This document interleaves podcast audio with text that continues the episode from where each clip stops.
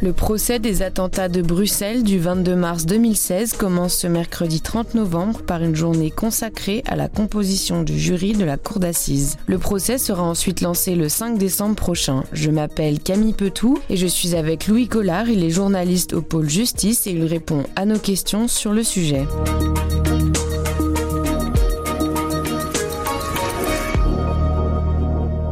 Bonjour Louis. Bonjour Camille. Ce mercredi 30 novembre, le procès des attentats de Bruxelles reprend. Est-ce que vous pouvez nous expliquer comment est constitué un jury d'une cour d'assises? Le jury ici euh, sera composé de, 36 personnes, donc 12 euh, jurés effectifs et 24 suppléants. Ils sont tirés au sort. Ils seront vraiment tirés au sort ce jour-là, ce mercredi, par la présidente dans une urne. Mais avant ça, il y a eu plusieurs étapes.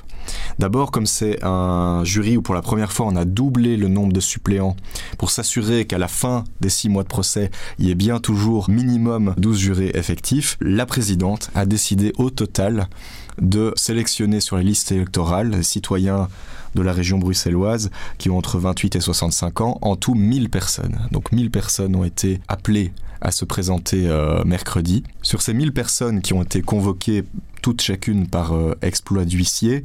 Il y en a déjà environ 300 qui ont obtenu une dispense de la, de la Cour, hein, donc de la, de la présidente, qui a accepté leur, euh, leur dispense.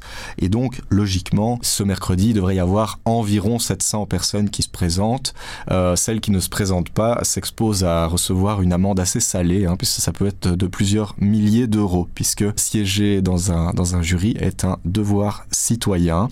Ce jour-là, alors chaque personne euh, parmi les 600 ou 700 personnes qui seront présentes seront appelées euh, une à une devant la cour, hein, donc euh, devant la présidente, ses assesseurs, le ministère public et les avocats de la défense. Et à ce moment-là, elles peuvent à nouveau faire une demande de dispense et la présidente décidera en son fort intérieur et par rapport aux arguments présentés si elle accorde sa dispense ou pas. Enfin, avec tous ceux qui restent après cette sélection, donc il y aura encore plusieurs centaines de noms, chaque nom sera mis dans une urne et elle tirera au sort donc 36 personnes, 12 effectifs 24 suppléants. Et dans les effectifs, il faut au minimum deux tiers de personnes, pas plus de deux tiers de, personnes qui ont le même sexe. Est-ce que tous les citoyens sont éligibles pour être euh, convoqués? Dans ce jury Non, il n'y a pas de conditions euh, particulières, si ce n'est d'avoir entre 28 et 65 ans, d'être euh, inscrit sur les listes électorales de la région bruxelloise en l'occurrence, puisque c'est la, la Cour d'appel de Bruxelles, et de ne pas avoir de, de casier judiciaire. Le procès des attentats a la particularité d'être très long. Est-ce que le citoyen qui est convoqué euh, pour faire partie du jury peut demander une dispense peut-être pour des raisons d'organisation de sa vie quotidienne. Euh, est-ce que c'est un refus qui est envisageable? Ça dépend vraiment, chaque cas est particulier. Hein. c'est la, présidente, en l'occurrence euh, Laurence Massard, qui décide si elle accorde ou pas une dispense. Il y a des raisons objective d'avoir une dispense. Bah, vous êtes, euh, vous êtes une femme qui est enceinte, vous attendez un enfant pendant le procès, euh, la dispense vous sera accordée. Euh, il peut aussi accorder des dispenses pour des raisons professionnelles, mais il faut vraiment des, des raisons professionnelles très claires et déterminées. On ne peut pas juste dire ah non mais moi j'ai un travail, je veux pas le faire, puisque de toute façon, évidemment, ce cas est prévu par la loi. Les personnes reçoivent une indemnité pour pour siéger en tant que en tant que juré. L'employeur aussi au bout du cinquième jour.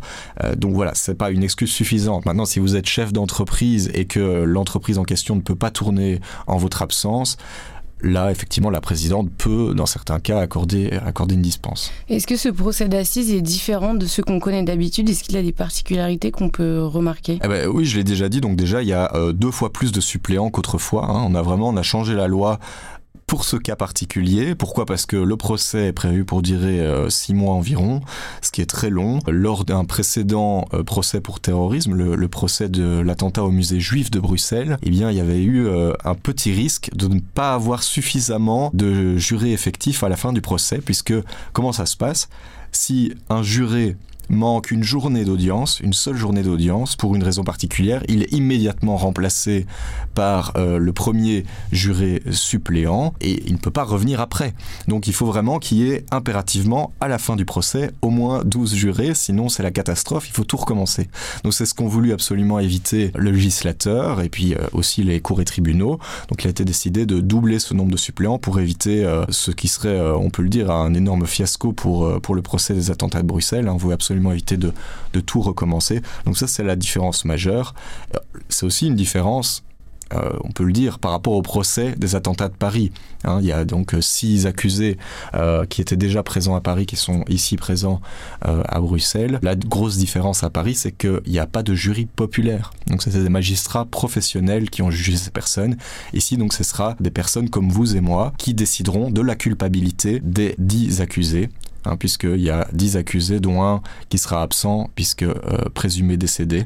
Mais euh, ils devront décider à la fin, en délibération, de la culpabilité ou de l'innocence des accusés. On sait que le procès commence en retard, euh, notamment à cause des box des accusés. Est-ce que vous pouvez nous rappeler ce qui s'est passé? Oui, donc ça commençait à monter vers la fin de l'été, quand les, images du box qui avaient été créées par le, le SPF Justice en discussion avec un peu tous les, tous les acteurs de la justice, ont fuité. Et puis, euh, et puis effectivement, à la première journée, l'audience préliminaire est arrivée. Et euh, vraiment, on a pu expérimenter ces box individuels. Donc euh, il y avait une petite partie pour chaque accusé, séparée entièrement du sol au plafond et de chaque côté par d'épaisses parois vitrées, avec seulement pour communiquer vers l'extérieur un micro, mais qui devait être enclenché par la présidente, sinon on vous entendait pas dans, le bocal, et une petite fente à l'avant pour communiquer des documents avec euh, les avocats de la défense, donc entre l'accusé et euh, ses conseils. Il y a eu une levée de bouclier des avocats de la défense qui estimaient que c'était pas compatible avec euh, bah, les droits de la défense justement et avec l'état de droit et avec la Convention européenne des droits de l'homme.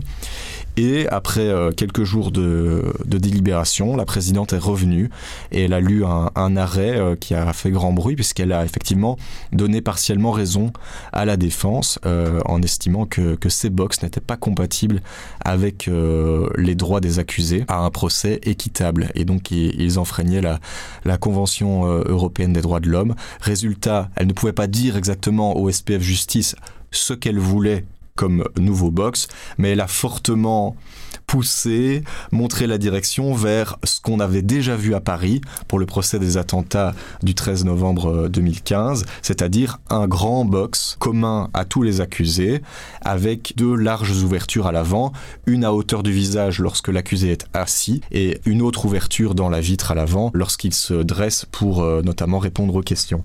Et c'est ce, qui a été euh, livré ces derniers jours, c'est pour ça qu'il a fallu du temps, puisqu'il a fallu tout, quasiment tout raser, à part le à part le plancher de, des anciens box, on n'a rien gardé. Il a fallu tout, tout refaire. Ça a coûté euh, une certaine somme d'ailleurs aux contribuables. Mais cette fois, ça y est, les nouveaux box sont là. Il n'y a pas de raison euh, objectivement que ces nouveaux box soient, soient contestés par la défense. Donc on devrait bien commencer d'abord la constitution du jury ce mercredi et puis lundi prochain, le 5 décembre, avec euh, la première audience de fond. Le procès pour le 13 novembre en France a été un procès très attendu. Est-ce que chez nous en Belgique, le procès du 22 mars est aussi attendu C'est une question qui peut être un, petit peu délicate, mais ce qu'on peut observer, délicate notamment euh, à entendre pour, euh, pour les victimes, parce que chaque victime est unique et a, son parcours propre. Mais ce qu'on peut observer, c'est que sur le fond, sur l'enquête, sur les faits, sur la, cellule terroriste qui a commis ces attentats de Paris et de Bruxelles, puisque c'est la même cellule terroriste, on a déjà beaucoup de réponses. On a beaucoup de réponses déjà grâce aux instructions judiciaires qui ont été lancées en Belgique, en France, avec aussi toutes les informations des services de renseignement, et maintenant en plus avec euh, les neuf mois de procès du procès des attentats de Paris, où bah, certains accusés et finalement condamnés, puisqu'ils ont tous été condamnés, certains accusés ont donné des explications, quelques précisions. Bon, certaines peuvent être euh, sujettes à caution, mais on a pas mal de réponses sur le fond, et donc des zones d'ombre dans l'enquête il en reste quelques-unes, on va pas les citer aujourd'hui, mais il en reste quelques-unes, mais elles sont pas majeures. On comprend qui a fomenté ces attentats, qui les a euh, projetés en Europe et euh, quels sont les acteurs en présence. Donc il n'y a plus beaucoup de questions là-dessus. Par contre, là où le procès de Bruxelles est important, c'est pour reconnaître les faits qui ont été commis chez nous et les faits criminels qui ont été commis, qui ont brisé la vie de centaines de personnes, pour ne pas dire de milliers, parce qu'il y a eu 32 morts morts, environ 340 blessés graves. Mais il faut penser aussi que le nombre de victimes est plus important que ça, puisque vous pouvez aussi penser à toute la famille, tous les entourages de, ces personnes, qu'elles soient décédées ou blessées, et que ça a également impacté. Donc il y a, des milliers de personnes qui ont été touchées quelque part par, par ces attentats du 22 mars 2016. Elles ont le droit à la parole, elles ont le droit d'entendre la vérité, et elles ont le droit de comprendre comment finalement Bruxelles a été ciblée et frappée dans la précipitation par la cellule terroriste dont ce n'était pas le projet initial. Merci beaucoup Louis. Merci Camille. Avec Grand Angle le soir, raconte, explique et décortique, c'est notre oreille sur l'actualité. Retrouvez-nous sur notre site, notre application et votre plateforme de podcast préférée. À bientôt.